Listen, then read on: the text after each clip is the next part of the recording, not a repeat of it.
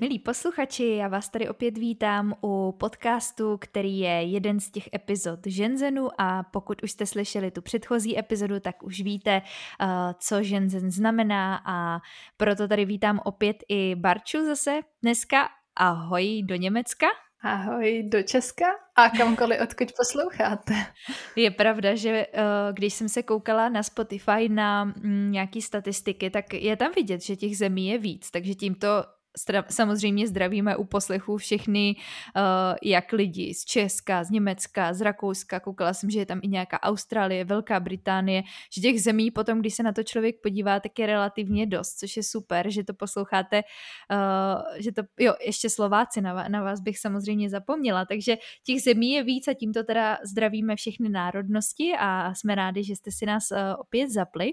A dneska se budeme bavit na téma vědomý život, což se dá pojmout z mnoha úhlů a my bychom tady rádi naťukli některé z nich. Samozřejmě ne, mm, neobsáhneme úplně všechny, protože uh, to je poměrně široký pojem, ale my bychom to chtěli právě specifikovat malinko víc do těch oblastí. A tím pádem, protože tohle je přece jenom podcast o nějakým zdravým životním stylu, o výživě, o fitness, tak bych ráda začala tím jídlem, který jsme minule tak jako trošku naťukli, že jsme se tam bavili o tom vědomém jezení, nebo správně se říká vědomém jedení, já, já vždycky se v tomhle tom trošku přeřeknu, ale správně tuším pojem vědomé jedení, tak pojďme na to navázat a pojďme se teda zkusit pobavit o tom, co pro nás znamená jídlo, pro, pro Barču i pro mě, a co pro nás znamená nakupování jídla, protože to je pro mě taky hrozně zajímavá kapitola a právě třeba v Německu uh, jsem byla hrozně jako pozitivně překvapená z toho, jaký je tam výběr i těch lokálních potravin a tak dále, takže to budu ráda, že by si tady s náma sdílela. Tak pojď nám prosím jenom takhle na začátek říct, jaký ty máš vztah k jídlu, co to pro tebe znamená a co pro tebe znamená to vědomí jídlo. Hm, vidíš to, to, to je vlastně jako takový zajímavý i téma, protože si myslím, že ve, v nějakých věcech se v tom shodujeme a v něčem třeba to máme každá úplně jinak, takže to bude ještě taky zajímavý téma pro nás obě. A já, no, já mám takový um, zvláštní vztah k jídlu. Myslím si, že pořád ještě mám hodně práce před sebou, co se stravy týká. A, ale právě, že bych ráda docílila, to jako ráda používám, že bych ráda docílila toho, že budu jíst vědomně. Že třeba, když lidi řeší, jestli jsou vegani nebo vegetariáni, tak já jako nerada se škatulkuju do takových škatulek a spíš říkám, hele, já bych prostě chtěla jíst vědomně. A co to pro mě znamená? Tak je to asi to, že bych chtěla, abych věděla, co jim. Ať už co to třeba mýmu tělu dává, co to se mnou dělá, abych pozorovala, že jo, každá prostě potravina s tebou může udělat něco jiného a taky každý člověk je jiný, takže na, někomu třeba nemusí dělat tohleto dobře a někomu naopak jo. Takže abych věděla, abych pozorovala, co ty dané potraviny se mnou dělají a taky, abych věděla vlastně, čím si prošly, než přišly na ten můj talíř. Kde, kde třeba byly vypěstovaný, jestli ke mně putovali z velké dálky a jestli na ně byly používány nějaký, nějaký prostě postřiky a podobné věci. A taky ty lidi, co třeba pracují s tím jídlem, než se to ke mně dostane, tak v jakých podmínkách pracují, jak je to zabalený. A už je to prostě strašně moc vlastně otázek, že jako člověk nemůže vlastně toho docílit hnedka, toho nějakého ideálu a možná nevím, jestli se mi to někdy povede. abych prostě věděla, a k čím prošlo každý jídlo, který jsem měla. No. no já to chápu taky přesně, jak ty říkáš, to vědomí jedení chápu ze dvou pohledů, ze dvou úhlů. První je právě to, jak už eh, reálně si vychutnávám a zamýšlím se nad tím jídlem, když už stojí hotový přede mnou a já ho jim, kdy ho, jak ho žvíkám, jestli hmm. mám pozornost na tom jídle, nebo jestli koukám někam jinam. Už jsme tady minule nastínili právě to, že jestli u toho koukám na televizi, jestli se opravdu jako soustředím na to jídlo. A ta druhá rovina je právě to vědomí jedení uh, v tom smyslu, že vím, jak se to přesně na ten talíř dostalo a že jsem si to vědomně koupila, vybrala, vím, proč to tam mám, vím, proč to tam chci mít. Takže to jsou takový dva póly a ty si je právě hezky vystihla. A já vím, že ty se nerada teda škatulkuješ, že nerada ten svůj výživový směr nějak pojmenováváš a já to taky úplně nemám ráda, ale můžeme si tady třeba říct, že to, co se u nás dvou odlišuje, je to, že ty se v podstatě vyhýbáš masu, neříkáš, že jsi úplný vegetarián, protože jako výjimečně, fakt jako výjimečně si to maso dáš. Což Musím je... říct, že to se taky proměňuje, jakože třeba jo. teď jsem, musím přiznat, abych jako neříkala, že nejím maso, tak včera jsem třeba po šesti letech jedla párek, jo, takže různě mám takový fáze a různě to tak jako zkouším a zkoumám, co to se mnou vlastně dělá. Mm-hmm. A to, to je vlastně jedna z věcí, která se u nás dvou liší v tom pohledu na výživu, že ty se relativně tomu masu vyhýbáš a já, přestože řeším, odkud to maso mám, tak se v mém jídelníčku objevuje poměrně často. Tak by mě zajímalo, co teda pro tebe znamená nákup těch potravin, na co se spe, na, mhm. nebo na co zaměřuješ tu pozornost? Ty už si tam zmínila nějaký obaly, uh, hmm. odkud to přišlo, kdo to vypěstoval tak je v Německu, když bys to porovnala, snaží najít tyhle ty typy potravin, které jsou, dejme tomu, bio, lokální Uh, a nějakým způsobem jako pro tebe vhodnější v tomhle tom, co vyznáváš. Já nevím, jestli to je možná tou poptávkou, ale přijde mi tak jako od jak živat, že se vždycky říkalo, že Němci jsou jako na tu kvalitu a že si radši zaplatí za tu kvalitu, než aby... A myslím si, že jako, když to tak pozoruju, tak pořád to v nás Češích je, že prostě hlavně nakupujeme ve slevě a tak, jako asi to tak nemá každý, ale tak nějak, když člověk pozoruje ty dva národy a porovnává to, tak je to právě znát i na těch obchodech, že tam vidíš u různých produktů, nejenom u zeleniny a ovoce, ale prostě u snad každého produktu vidíš, je, vidíš na tom a nejenom, jestli to je z Německa, ale vyloženě odsud z Bavorska třeba, anebo máš i v Edece, což je prostě supermarket, tak jako u nás třeba Albert, tak je to tak nějak podobně velký. A je to prostě supermarket a tam máš regál s, s produktama od místních lidí. Prostě někdo tady v okolí dělá třeba nějaký zajímavý oleje, dýňový oleje a podobně. A mají tam prostě na to ten regál, což jsem třeba v Čechách v nějakém normálním supermarketu neviděla. Ne, možná se to proměňuje, teď jsem taky dlouho nebyla v Čechách.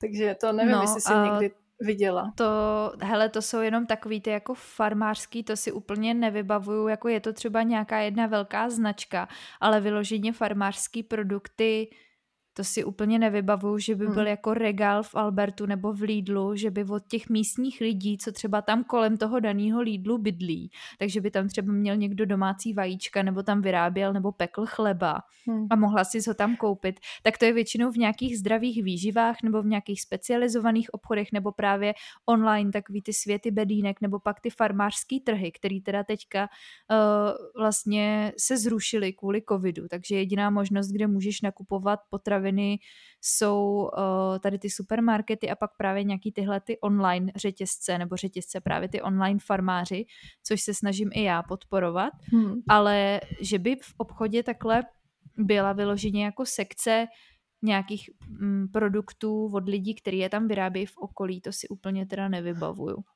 Ale, ale je jako fakt, že čím dál jako méně nakupuju v normálních supermarketech, teda ještě jsem chtěla podotknout, jo, že vlastně už fakt jako málo jdu třeba do, do Alberta, ani nevím, kdy jsem šla naposledy, to je vyloženě jenom spíš, když uh, potřebuju tam jednu konkrétní věc, jsem třeba někde v nákupním centru, nebo jdu si tam pro určitou jednu věc, co potřebuju ten den, ale jinak víceméně jako jídlo domů, takový ty velký nákupy v podstatě už nakupujeme jenom online, se dá říct. To je pravda, že si teď i zkoušela ty různé bedinky, v tom musíš zase mnohem dál než já.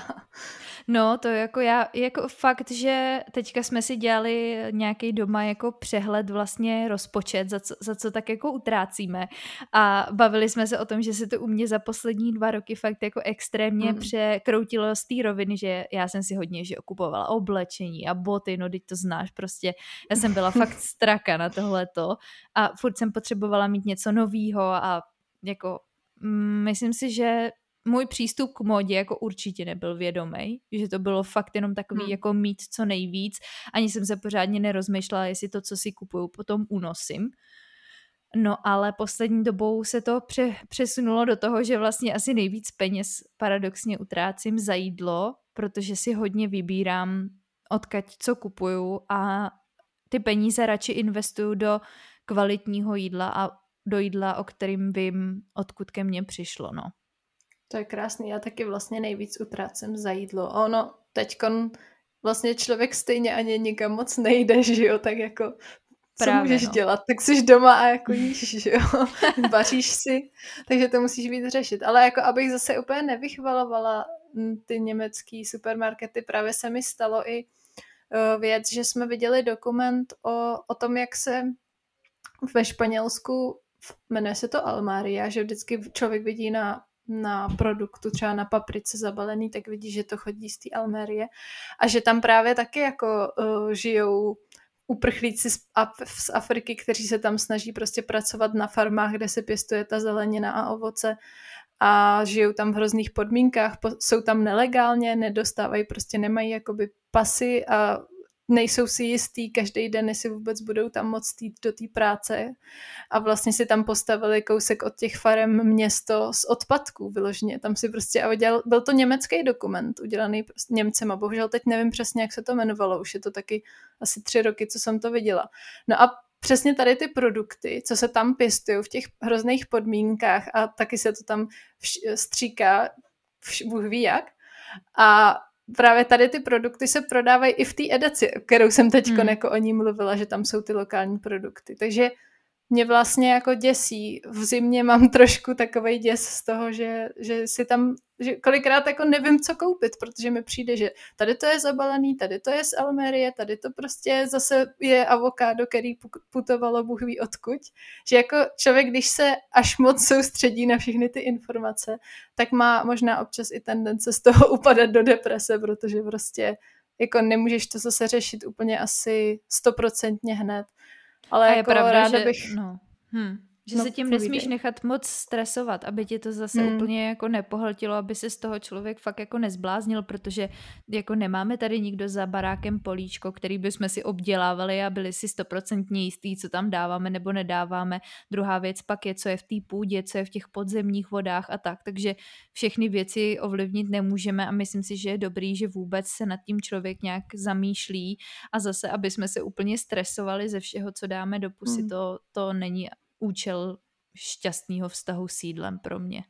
Právě, no. Takže v tom jsem jako v jednu chvíli měla trochu krizi a pak, pak mi mamk, pro, rozhovor s mamkou mi pomohl, že už, se, že už jako zase z toho nešílim a snažím se dělat, co v tu chvíli můžu, snažím se nad tím zamýšlet a taky bych ráda docílila toho právě, aby jsme si třeba zeleninu pěstovali. Ale co bylo vlastně pro mě úžasná a zajímavá zkušenost, tak bylo právě na Slovensku, jestli si pamatuješ, že jsme tam měli potravinovou banku, kdy to mhm. byla místnost, o kterou se staral jeden pán, měl to tam na starost a vozil třeba velký pytle rýže, velký pytle těstovin, aby to prostě nebylo právě zabalený že jo, v plastech. A žilo tam víc rodin v okolí, mělo k tomu přístup a ty jsi tam prostě přišla, buď si mu poslala peníze na účet, a pak si tam psala do svého sešítku, co si tam vlastně jako vzala, mohla jsi tam kdykoliv přijít, nebylo to jako obchod, bylo to prostě zamčená místnost, o který si měla klíče.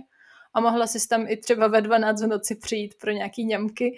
A byly tam i právě ty produkty od lidí z okolí, že tam měli, že prostě někdo měl slepičky, tak tam nosil vajíčka a mohla si mít vajíčka od slepeček, který můžeš zajít i na návštěvu a prostě to bylo jako úžasný, tam jsem měla, tam jsem jako žila hodně bez obalově a hodně z lokálních produktů a bylo krásně vidět, jak si tam ty lidi navzájem pomáhají a že si prostě, a že jako když jsem tohle někomu řekla, tak nevěřil, že prostě na Slovensku nějaký takovýhle místo je a že tohle může fungovat. Ale vlastně to bylo strašně jako jednoduchý.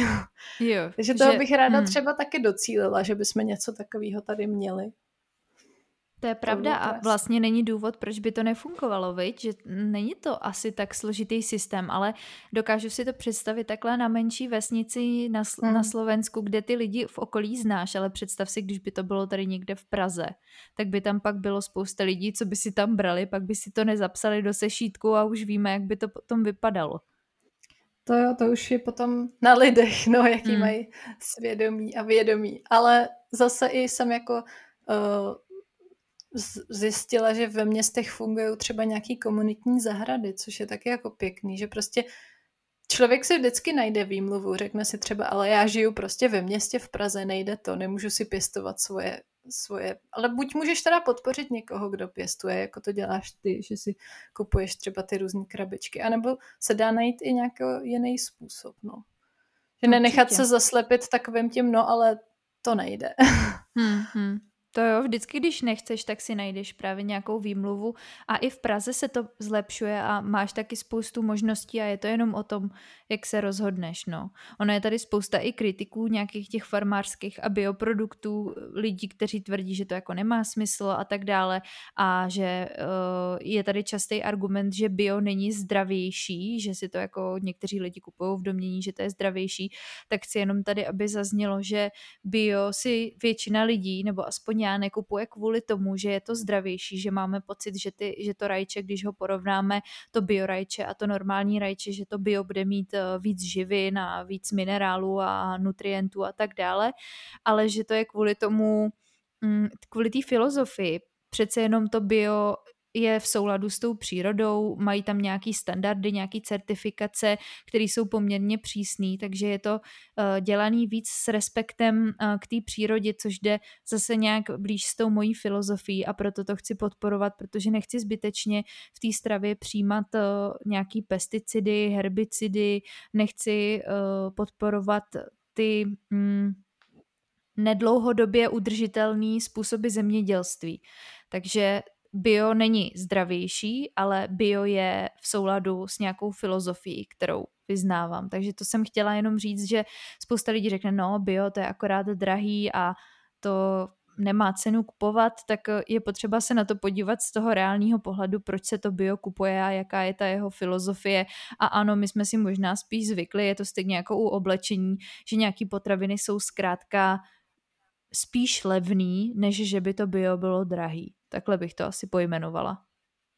Hmm, no, to, to si řekla moc hezky. To je právě i na tom oblečení, je to strašně znát, že jako hmm. my jsme zvyklí na to, že máš tričko prostě, já nevím, teď abych, ne, já už jsem si strašně dlouho nic nekupovala, takže už nevím, ale pamatuju si, že to bývalo jako, že tričko za 100 bylo prostě dobrá cena a teď no. jako když, když si chceš koupit nějaký sustainable tričko ušitý za tisícovku. Prostě, s českou švadlenkou, tak je to najednou za tisícovku, takže to je taky docela jako veliký téma, to oblečení. A to se zrovna u tebe dost rapidně v průběhu posledních pár let změnilo, jak si už říkala. No, to je pravda. Já totiž o tom teďka ráda mluvím a ráda o tom píšu, že jsem fakt jako v těch posledních dvou letech hodně k tomuhle ten přístup obměnila asi ve všech směrech a zkrátka se snažím nějak zamýšlet nad věcma, který si kupuju, ať už je to právě jídlo, móda, kosmetika a tak dál, protože uh, ty věci, ve kterých uh, žijeme a kterými se obklopujeme na nás, mají ten vliv, ať chceme nebo ne a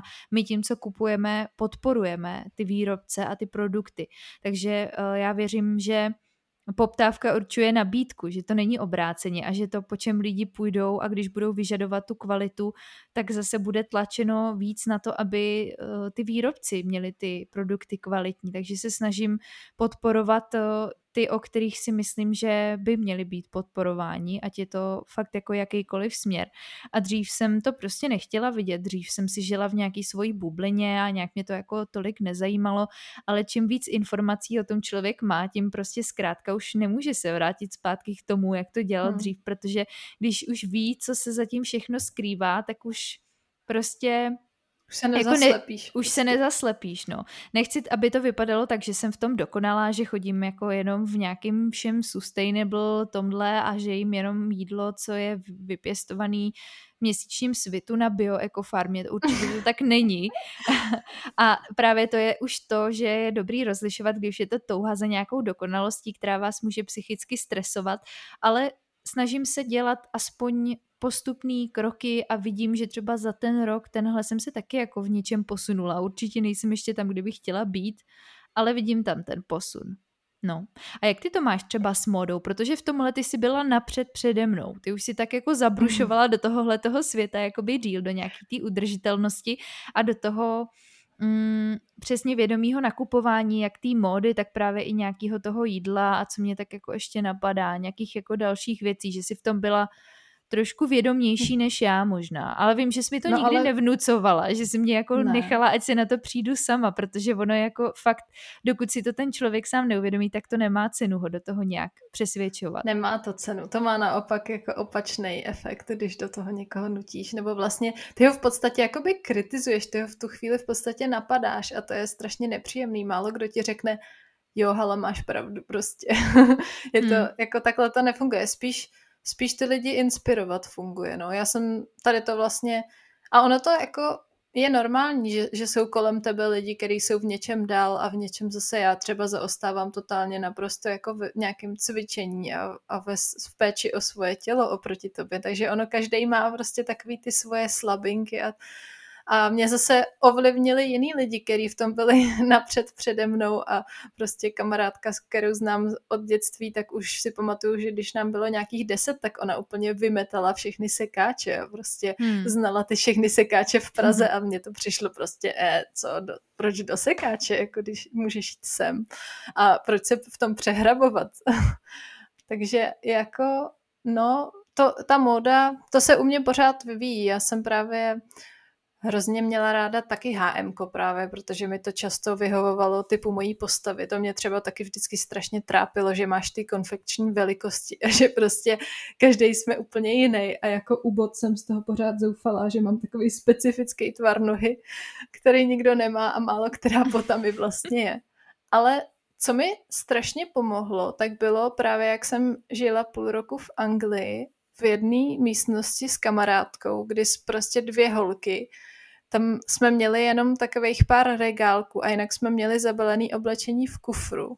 A vlastně co si člověk, jako já jsem do té Anglie jela autobusem původně, tak co si zabalíš, že jo? A teď s myšlenkou, že tam budeš na rok. Tak jako moc se ti toho do kufru nevejde. Jedna hubená holka těžko potáhne víc kufru s oblečením. Takže jsem si prostě vzala to nejnutnější a měla jsem to zabalený v tom kufru celý ten půl rok. A vlastně jsem toho moc nepotřebovala, jsem zjistila. To, co jsem potřebovala, tak jsem si koupila, tak to byla třeba zimní bunda v zimě, nebo fén. A potom jako už jsem zjistila, že toho vlastně moc není a že jsem, pak jsem přijela zpátky do Čech a měla jsem tam tunu věcí, kterou jsem teď vlastně jako půl roku nepotřebovala a, a už jsem i úplně zapomněla na to, že ji mám. Takže to mi v tu chvíli došlo, že vlastně člověk toho k životu za stolik nepotřebuje. A to, to pro mě byla velká lekce, z který vlastně doteďka čerpám. A ono, to nakupování je totiž i koníček, že jo? Ty jako baví tě jít třeba s kamarádkou nakupovat, baví tě, nevím, je to takový No pro je to mě to možná byla taková euforie, když si koupíš no pro mě to, to byla závislost novýho, vyloženě. Já jsem byla no. normálně podle mě závislá na nakupování. Já jsem byla závislá na tom pocitu, že mám něco novýho. Jako, že a pak víš, to třeba ani ne- nenosila, že Ne, pak jsem to za... já jsem měla radost, že jsem to koupila, že to je hezká věc, že jsem ji koupila levně, ale to, že mi to třeba úplně nesedí a že to je z blbýho materiálu, a že, že mi to bude půl roku ležet ve skříni, to už mě tak jako netankovalo, jenom prostě ten pocit, už jsem se v tom viděla, jak jako se v tom budu sobě jako líbit a že to je jako super cena, no tak to si prostě musím koupit. A, ale ono to je hrozně chvilkový tenhle ten pocit. A hmm. mnohem hmm. víc pak máte radost z něčeho, co si třeba nekoupíte tak často a dlouho o tom přemýšlíte a třeba si řeknete, jo, tak když další, já nevím, měsíc na to budu intenzivně myslet, a fakt to je věc, kterou využiju, kterou chci a promyslím si to. Vím, k čemu to budu nosit, vím, že to nějak upotřebím, tak si to potom koupím. Ale takovýhle to jako random nakupování jenom pro ten krátkodobý, rychlej pocit, je super, mám něco novýho.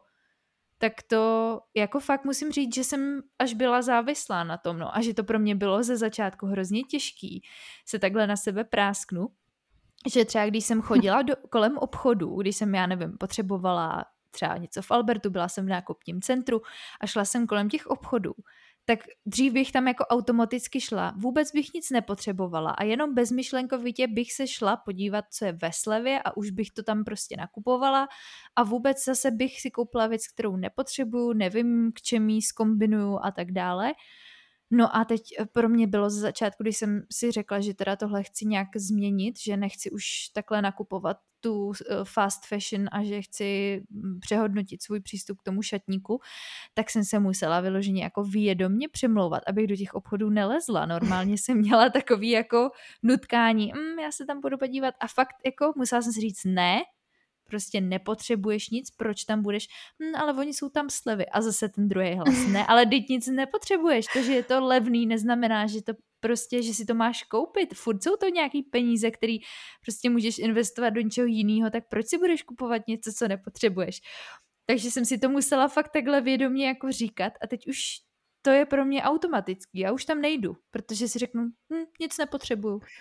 Tebe už to ani nenapadne totiž možná. Ty už rovnou jdeš do toho Alberta prostě, už si ani nevzpomeneš třeba. No já už to hlavně, tak jednak teď jsou obchody zavřený, takže teď mě to jako vlastně, teď když jdu kolem něčeho, tak jako vidím tam jenom tu mříž dole staženou, ale už mě to jako, víš, že si řeknu, hm, teď mám všeho dost, jako nevím, co bych měla potřebovat a ani se tam jako nejdu dívat. A vlastně mám hrozně jako klid, jo, že mám hrozně takový pocit jako, všechno, co mám, tak potřebuju a spíš se učím radovat se z těch věcí nebo užívat si ty věci, co už tady mám dlouho, víš, že si vezmu šaty, hmm. které už tady mám, já nevím jak dlouho a znova si řeknu, je super šaty a snažím se mít radost i z těch věcí, které mám a třeba je zkusit nějak jako jinak skombinovat, aby to pro mě bylo furt zábavný. To je skvělý, to taky zkouším právě, že vytáhnu nějaký kousek ze skříně, který jsem dlouho neměla na sobě a potom se donutím, abych ho nějak skombinovala. A pokud prostě ho mám na sobě a nelíbí se mi to a prostě ne, necítím se v tom dobře, tak ho vyřadím. Tak už prostě v tom šatníku jako nemá co dělat a třeba s něj někdo bude mít radost. To jsme taky přece zorganizovali ty hmm. naše hadrárny, kdy jsme si vyměňovali naše hadříky. Jo, to je ty pro vás holky, co posloucháte. Takže jsme udělali právě takhle, jsme každá holka vy, vytřídili, co máme doma, co nenosíme. Přesně, že to bylo nějaký skvěle výhodný kůp a v tu chvíli se nám to zdalo super, ale pak si to člověk párkrát doma vyzkouší před, před zrcadlem a třeba je to úplně nový a on to nějak jako necejtí, nebo ho to někde táhne, nebo je mu nepříjemný ten materiál. A takhle jsme to dali dohromady a vlastně jsme si to povyměňovali mezi sebou a mm, jsou tam věci, které já třeba doteď hrozně ráda nosím, co jsem takhle od některých z vás si vzala. A naopak ty věci, co já jsem nenosila, tak uh, se u holek v šatníku objevují fakt často, takže to je takový typ pro vás, až samozřejmě covid to dovolí takovýhle dámský dýchánky a fakt tou věcí můžete udělat ještě někomu radost, tak když opravdu z těch třeba pěti, šesti holek to nikdo nechce, tak je to znamení, že už ta věc asi prostě potřebuje nějakou, jít nějakou svojí další cestou a dáváme to potom do těch kontejnerů na oblečení speciálních. To, to potom má člověk ještě radost, když to vidí na někom jiným, nebo když si ještě vzpomenu, mám ta, ty kousky jako spojený s tou holkou, od kterého třeba mám a potom to ráda nosím. Takhle jsem i protřídila vlastně šperky, že mám jenom ty šperky, ke kterým mám nějaký vztah a vím, že tady to jsou moje šťastné náušnice od kamči, tady to je prostě nek od Ségry, takže to potom jako nosím s, i s obrovskou radostí, no. To je hmm, taky hmm. vlastně co tvůj přístup ko- ke kosmetice, protože to je zase uh, různý, protože já se relativně často líčím a ty se nelíčíš v podstatě vůbec. Tak uh, hmm. jak dlouho se třeba nelíčíš a uh, co ti, protože třeba pro mě je to nepřed, asi nepředstavitelný pořád. Jako já nemám problém jít nenalíčená v podstatě kamkoliv, kromě teda asi nějakých pracovních věcí. Tam bych si to úplně jako asi tam bych se necítila, ale třeba do obchodu nebo takhle ven mi to je jako jedno, to zase nejsem taková, že bych jako nevylezla z baráku, ale že bych se vůbec nelíčila, to si představit nedokážu. Prostě se v tom cítím líp. A ty to máš zase obráceně, viď? Hmm. No, jako ono je to daný tím, že, že mamka mi to vždycky vštěpovala vlastně, že to jako nepotřebuješ, že to je něco navíc nebylo to tak jednoduchý si prosadit koupy něčeho takového, jako je kosmetika, nebo jako tady ta dekorativní kosmetika. A ono, ta otázka, jak dlouho se ne- nelíčíš, je těžká, protože já bych spíš mohla říct, jako kdy jsem se líčila, než kdy jsem se nelíčila. že prostě jsem měla takový jenom obdobíčka, protože na tebe působí to, to okolí a jako většina holek ve třídě vždycky se líčila a všichni se o tom bavili a všichni rádi chodili do drogérie a já jsem jako nikdy úplně nevěděla ani, jak se vlastně nalíčit nebo proč se líčit. Já jsem taky, když jsem vyrůstala, tak jsem měla kolem sebe hodně té mužské energie a vlastně ty kluci mi vždycky dávali takový ty impulzy, jako že to je něco nepotřebného a že přece ta holka je krásná taková, jaká je. Takže možná jsem měla i v tom štěstí, že jsem měla to okolí takový, co mě ovlivnilo tímhle směrem a v tom, když jsem se teda nechala na střední ovlivnit, abych si, tak jsem si jako dělala třeba linky, ale pak jsem po tom, co jsem začala pracovat v kuchyni, tak i nějaký lakování nechtu už prostě nepřipadalo v úvahu. Prostě je to jako nepraktický pro mě. Hmm. A teď už jsem si na to zvykla, no, nebo jako je to pro mě, vlastně mě to už ani nenapadne, no. Ale když bych třeba šla na ples, tak tam, tak je to pro mě taková ta událost, kdy si to dokážu představit. Ale teď už jako doma ani nemám vlastně čím bych se namalovala, takže... Už ani ty no. produkty nemáš teda. A jsem za to strašně ráda, protože taky za to ušetřím hodně peněz, víš, že si vždycky... To je pravda. Pak, hmm. tak si třeba někdy řeknu, ty jo, tak já si prostě koupím tady to drahý, drahý produkt, který fakt jako chci a potřebuju. A když jsem ušetřila už tolik za kosmetiku, tak si teď jako můžu dovolit vlastně koupit tady to, že si i takhle obhajuju někdy věci, co si chci pořídit. jako, že si třeba hmm. kupuju uh, nějaký drahý eko bio vložky, když mám prostě potřebu občas použít vložku, když to je taky docela téma o vědomým, vědomým cyklu a vědomý menstruaci. Ještě jsem se taky pořádně nedostala tam, kam bych chtěla, taky bych prostě ráda došla do stádia, kdybych provozovala volnou menstruaci, ale občas mi to ještě úplně nejde, takže a vlněný vložky nebo látkové vložky, k tomu jsem se taky úplně, mi to nějak nefungovalo, takže občas si ještě kupuju takový nějaký drahý, co tady jsem sehnala v Německu, že mají i super design a je to strašně lákavá věc. Takže, takže právě se přítel nad tím pozastavoval, jako že to je strašně drahý. Hmm. Tak mu říkám, Kolik ale já použiju stojí, jednu jestli... vložku za... Hele, já myslím, že 4 eura nebo maximálně 4 eura. Jako jedna, nebo jak se to Jedna, jeden balíček po deseti. Takže... Je. Takže nějaký stovku třeba. No, přes, přes stovku. lehce přes stovku. Hmm, deset. Jo, no, tak jako... To je takový dražší, ale zase mi to nepřijde jako až tak šílený, nebo... Víš, a pak si řeknu, ale tak já si prostě nekupuju dekorativní kosmetiku, hmm. tak si můžu koupit tak si to prostě potř- tu drahou, dobřeješ takovouhle kosmetiku. Hmm. Hmm. A jak, to, jak ti to, protože pro mě je to svým způsobem obdivuhodný, že se přijímáš fakt jako taková, jaká jsi, že k tomu nepotřebuješ si nějak zkrášlovat. Ale já to mám od jak živa, takže i když je den, eh, kdy třeba teďka v lockdownu jsou dny, kdy celý den pracuji z domova, tak se několik dní jako vůbec nelíčím a pak právě přijde den, kdy potřebuju právě z nějakých třeba pracovních důvodů, že mám nějaký videohovory nebo nějaký rozhovory a tak a potřebuju se trošku jako namalovat nebo tak. A hned ten den se cítím tak nějak jako jinak, jako vní, takový to vnitřní sebevědomí, mm. že já vím, že když se jako hezky namaluju a dám si na tom záležet, tak jako ten den bude pro mě takový jako jak kdybych vykročila pravou nohou, víš. A když no a, a cítím to... se tak jako svěže a když se nenamaluju, tak se cítím taková jako kdyby, že vypadám unaveně a pak se i tak jako cítím, víš, že mám takový jako, mm-hmm. svě- jsem světlejší, že jo, samozřejmě v obličeji mám třeba víc kruhy pod očima, nemám výrazný obočí a řasy, takže vypadám pak tak jako víc, víš, přepadle a pak se tak i cítím, že ten den je najednou jako ve znamení tohohle z toho, že když jdu teda někam ven, tak jako mám takový pocit, že to uh, není úplně ono. Hele, a není to tím, že to malování je pro tebe právě nějaký takový rituál, že si vlastně vemeš ten čas pro sebe a uděláš pro sebe něco takového jako speciálního a teď se vlastně jako tak nějak opečuješ, že si jako že si vlastně sama sobě dodáš to sebevědomí tím časem sama se sebou a tím, že to je pro tebe právě něco speciálního? Jo, asi je to i tím, že já když eh, právě takhle vnitřně se cítím, že mi to sluší, nebo že vím, že jako vypadám tak, jak bych jako vypadám líp, než prostě ráno, když jsem vstala rozcuchaná, nenamalovaná, tak pak možná tak působím i na venek. Víš, že to je takovej už můj, moje taková image asi svým způsobem. Já myslím, že už je takový jakoby zvyk, že si na to zvykla a je to právě pro tebe ten rituál, který tě posílí v, tý, v tom sebevědomí, že já úplně moc dobře chápu ten pocit, co ty myslíš, o čem mluvíš. A já tady to zažívám taky, ale prostě to sebevědomí to, co mi dodá sebevědomí, je to, že si třeba vemu na sebe právě něco, v čem se cítím dobře, mm.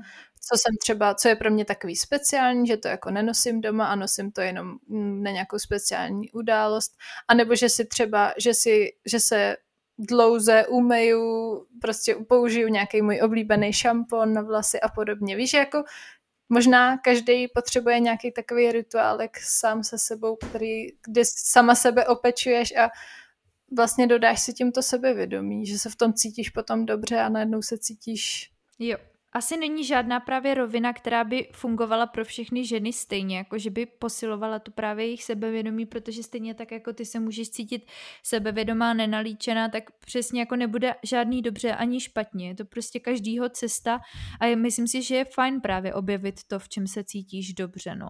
Je to to, že jsi na to zvykla, že já třeba zase, když jsem byla nalíčená na tvojí svatbě, tak to bylo právě, že jsem si řekla, tak to je jako speciální prostě den, teď chci vypadat na těch tvých fotkách dobře, abych ti tam nestrašila na nich a tak. Ale vlastně jak na to nejsem zvykla, tak jsem se cítila strašně nepohodlně, protože prostě nejsi na to zvykla, je to hmm. pro tebe něco jako novýho. A ty třeba nejsi zvyklá na to, že v práci si nenamalovaná, tak jo, je to no pro to tebe vůbec. jako nezvyk. A to by se mě i každý ptal, co, co, co mi je. Víš, jako, že už vidíš i na těch lidech, jako, no dneska si nějaká míň namalovaná, nebo jako, víš, že už i ty lidi už Nejsi nemocná, tak mají, prostě, jo, nejsiš nemocná, nebo co se ti jako co se ti stalo dneska. Jo, že i vidíš na těch lidech, když jsi fakt jako nalíčená, teď se tak jako vytuníš, jak já tomu ráda říkám, tak i ty lidi tě tak berou, jo, že pro, ale protože... Ale protože oni jsou na tebe tak jo, zvyklí, že zase jsou, já, no... kdybych přišla někam namalovaná, tak je to zase pro ně zvláštní.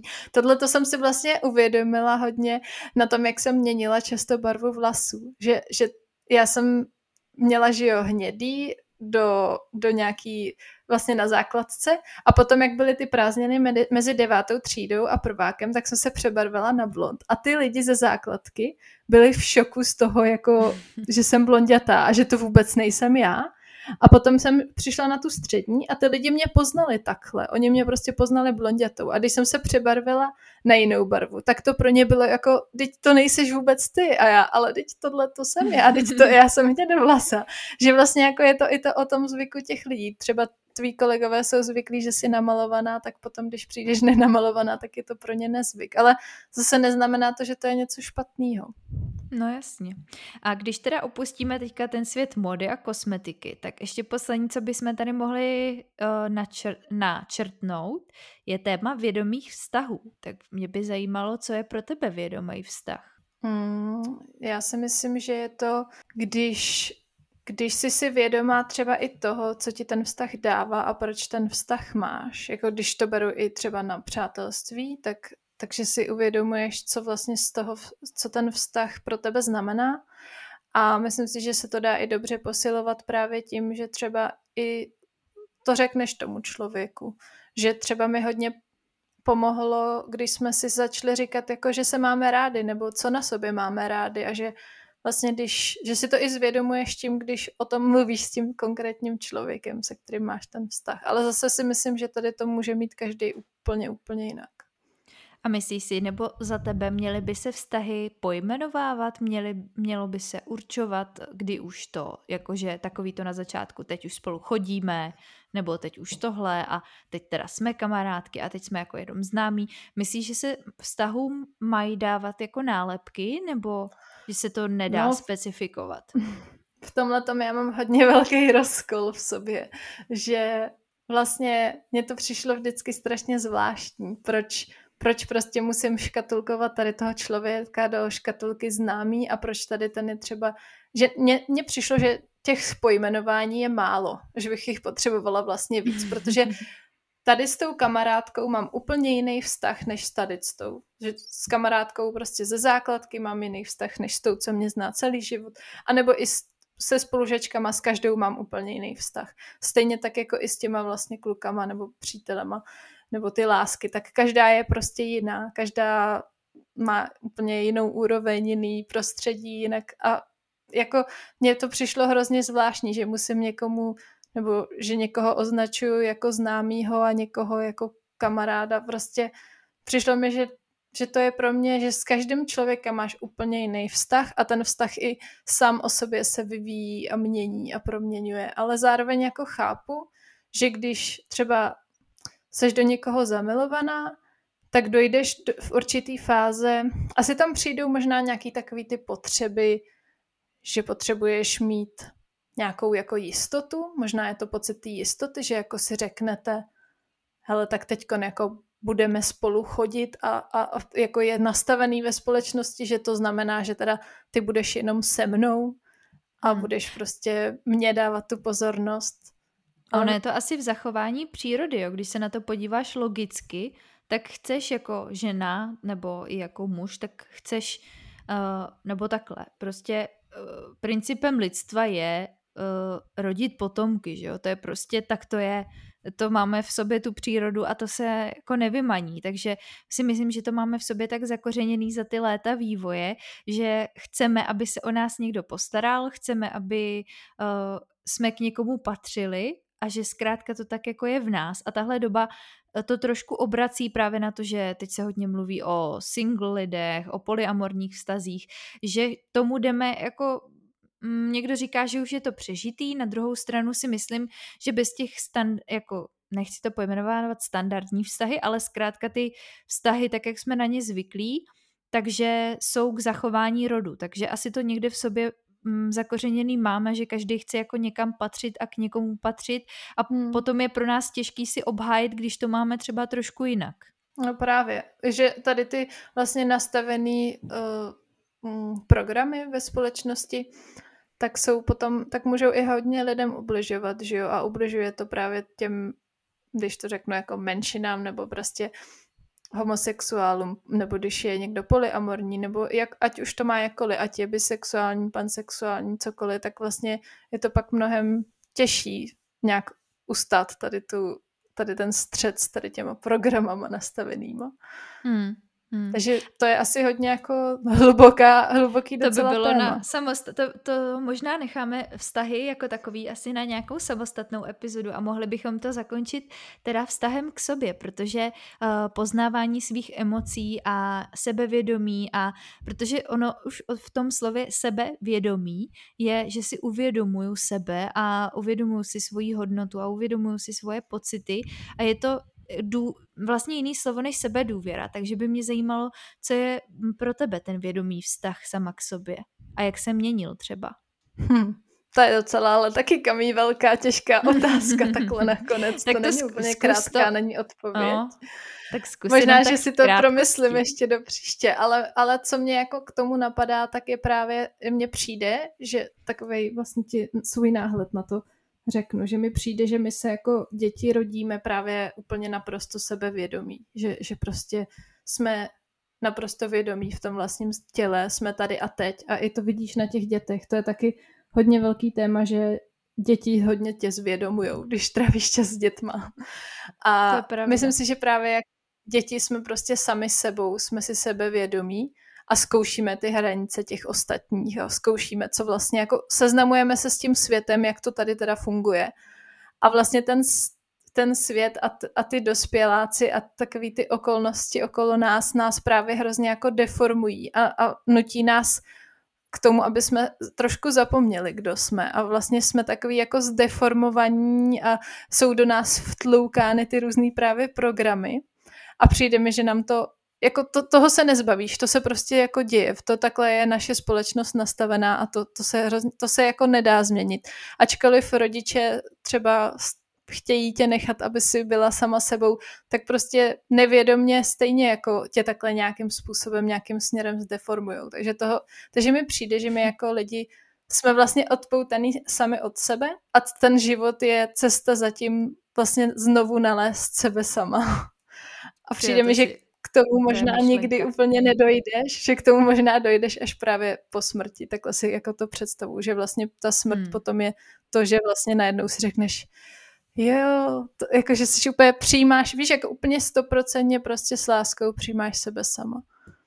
Hmm. A myslím si, že jako je to takový vlastně můj cíl v životě, že, že se snažím pořád přijímat sebe sama a i přijímat to okolí. Myslím si, že třeba takhle vzniká hodně problémů, že nepřijímáme třeba, že lidi jsou rozdílní, že jsou jiní a že takhle vzniká i hodně, že veškerý problémy světa mi přijde, nebo jako lidstva, tak mi přijdou o tom, že lidi prostě mají problém s tím přijmout sebe sama a přijmout ostatní. Hmm. To jo. No, to si zase řekla hezkou myšlenku a já myslím, že už to asi můžeme nechat takhle na závěr, viď? aby to tady doznělo, protože to mi přijde tak silný, že se nad tím každý může zamyslet sám, co pro něj znamená právě ten vědomý život, eh, ten, ty vědomý vztahy, vědomý přístup k nakupování a vůbec eh, k žití a k tomu, co nás obklopuje. Takže pokud byste měli nějaký další typy a témata, co bychom měli příště rozebrat, já myslím, že bychom se třeba mohli podívat i na ty vztahy, což teda asi nám nebude stačit necelá hodina, protože to je zase téma, o kterém by se dalo mluvit dny a a, a my jsme toho důkazem, že my kolikrát jako i dny se dokážeme bavit o všem možným, jak, jak bylo, jak by mohlo být a co a jak a jak se to různě mění. Takže asi v tuhle chvíli se s vámi rozloučíme. Určitě budeme rádi, když nám zase uh, pošlete zpětnou vazbu a tímto i děkujeme, protože fakt těch komentářů a zpráv bylo hrozně moc, co jste posílali, viď? To můžeš potvrdit určitě. Byly to krásný, i mě, ke mně se dostalo mnoho zpráv právě z různých koutů světa, takže je krásný, že, že takhle spojujeme i Čechy, co žijou v zahraničí. Super, tak my vám přejeme krásný zbytek dne, doufám, že jste si tady s náma tu tři čtvrtě hodinku užili a budeme se těšit eh, u příštího dílu zase eh, při poslechu nějakého zajímavého tématu. Mějte se krásně, ahoj!